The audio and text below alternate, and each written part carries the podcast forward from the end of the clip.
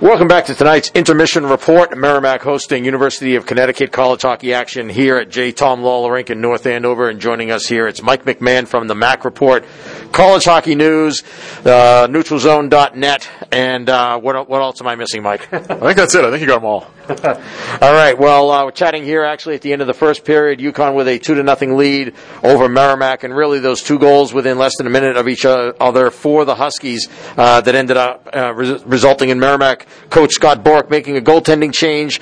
Uh, your thoughts in that first period? Yeah, uh, well, rough start, obviously, for, uh, on a number of different levels, but uh, I'm excited to kind of see what the goalie change does. I mean, Yuri Hudeman, we just haven't seen him play. You know, he played opening night. I thought he played really well against UMass.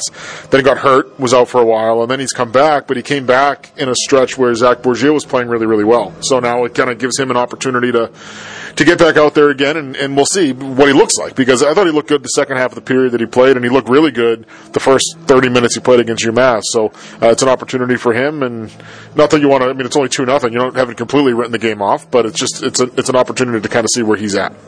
Yeah, and it's interesting too. I think watching this UConn team, uh, we were talking about it, and you know they're almost like sneaky good in how how they are because you know it's not a team that's going to uh, get into a track meet with you up and down the ice like say Boston College would do, uh, but at the same time they've got so much skill on this team. Mike Cavanaugh has recruited a tremendous amount of skill here with nine uh, NHL draft picks and some guys that you know, given the opportunity, can make a play. Yeah, and you know, Scott Borek was talking about this on Wednesday too when we did our midweek media with him. He said they they recruit so many Eastern European players, especially a lot of Czech players, a lot of Russian players that it's not guys that anybody around here has heard of until they get here. You know, like unless they come over and they, they play in the USHL first and really light the world on fire. You know, in one year in juniors, if it's guys coming right over from Europe, it's not the top players in the USHL, the top players in prep school or national development program players that we all are going to know because we've we've heard about them since they were 15 or 16 years old. So I, I think that is somewhat leads to them being sneaky good because a lot of their better players is guys that we haven't heard of until they get here. You know, you see a guy come in and, and uh, who was the guy that they had a couple of years ago that was. Uh, he was a second round pick. He was supposed to go to BU. I'm drawing a blank on his name. Was it Ruslan? Somebody I, I, I, want to say Fedotenko, but that's the, the NHL player. Uh, i am drawing a blank on his name, but he was a really good player. He played one year in Youngstown in the USHL, was supposed to go to BU, ended up at UConn. Maxim Letunov. It wasn't even Ruslan, it was Maxim Letunov. Uh, and he, and he was great. He was great. And it, it, was just an example of a guy that we hadn't really heard about until he played college hockey because most of his development was all done overseas. Yeah. We're talking with Mike McMahon, and uh, Mike, uh, thoughts on uh, what's going to happen here? I guess I guess with the uh, you know the Hockey East schedule, we know that they've already decided that it's going to be week to week, uh, depending really on you know who can play and who can't. We've got three teams right now at this point that are on pause: Boston University, Maine, and Vermont, and you know uh, UMass Lowell, who's actually going to get to play again finally this weekend, only has four games here. you got to have at least thirteen to get into the have a chance to make the NCAA NCAA tournament, if there is one, which is an- another question altogether. But uh, you know, what, what, are you hear- hearing? What's going to happen here? I guess with regard to the schedule the rest of the year, are they going to be able, you think, to get in the games that they want? And then what happens with the postseason? We're going to know a lot in the next two weeks. I think the next two weeks are going to be critical to what the end of the season looks like. Uh, as you probably saw today when you were driving back on campus, kids are moving back in. Yeah. They're moving back into their dorms, and that's not just happening at Merrimack. It's happening everywhere. It's happening at UConn, UNH, BC. I mean, all the kids are moving back in their dorms now for the second semester, and this is where to me, it gets a little scary uh, because, for the most part, I mean, they weren't really playing college hockey with kids on the campuses. A lot of kids, a lot of schools went home at Thanksgiving and and didn't come back until now. They had kept them home through exams. So there may have been a, a, week or two where there were kids on campus when you were trying to play games, but for the most part, it, it hasn't happened. They've been off campus. Uh, so with the whole student population back, now I think we, we run the risk of seeing a lot of teams maybe going on pause because of positive tests in their department or just at their school. Uh, so it's the next two weeks I think are going to be critical. Overall, I mean, the idea that Hockey East is taking with the schedules is the right thing to do. I think especially moving forward because you're not going to know who's going to be available week to week.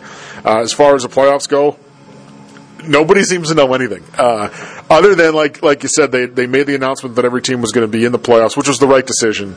Uh, but after that, I, personally speaking, this is my own opinion. I'd be very surprised if they did anything at the Garden, just because it's going to be too expensive. Uh, unless the Garden tells them they can have the building for nothing. Uh, You know, I don't know why you'd you'd rent that building if you can't sell tickets. Uh, so it would make sense that it, it would probably be done on on campus somewhere. I would, they're saying no right now. The NCAA is saying they want to move forward with their, their traditional regional sites. I wouldn't be surprised if they ended up holding those on campus too, uh, if we even get that far, because again, it just makes sense. You, you're going to rent these arenas, and yeah, they're AHL sized arenas, but why rent the arenas if you're not selling tickets? Or if you're only Eh, selling 500 tickets? Right. And Manchester, which was supposed to host this year, and it's four miles from my house, uh, they just announced the other day that they're out. They're not going to host this year. So one down, I guess three to go. We don't don't know what's going to happen with the other three, but they're already in a, in a position of having to find at least one one other regional host for the season. I think the best idea for them to do at this point is go to just two eight team super regionals. And uh, you could do one in Bridgeport for the Eastern teams, you could do one in Fargo for the Western teams. I was looking at it the other day. Every team would have to travel pretty far to get to Loveland unless Denver or CC or Air Force somehow gets their way in. Other than that, I mean, most of those Minnesota schools in North Dakota can obviously get to Fargo pretty easily. Omaha can too. Uh, all the Eastern teams can drive to Bridgeport. So to me, at this point, you've got those two buildings locked up. Uh, they've got the space to, ho- to host eight teams.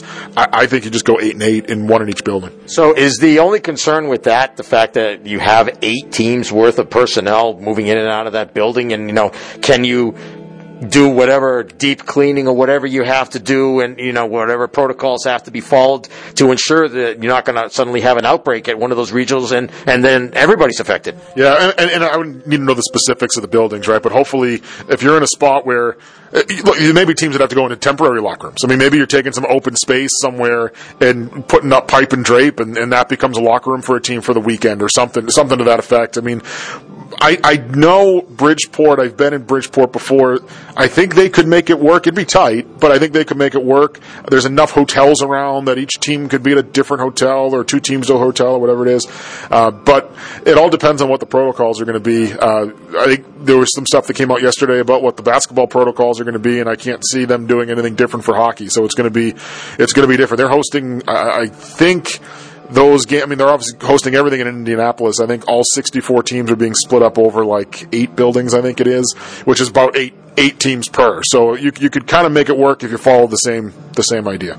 All right, thanks a lot, Mike. We appreciate it. Uh, a lot of stuff to talk about. I'm sure that we'll pick up on more of it as we go. Uh, appreciate it. Uh, folks, check out his work at themacreport.com. Uh, also, College Hockey News and neutralzone.net. Thanks a lot, Mike. Talk to you again soon. Sounds good. Thanks. All right, Mike McMahon's been our guest here. We'll be back with more right after this. This is Warrior Hockey.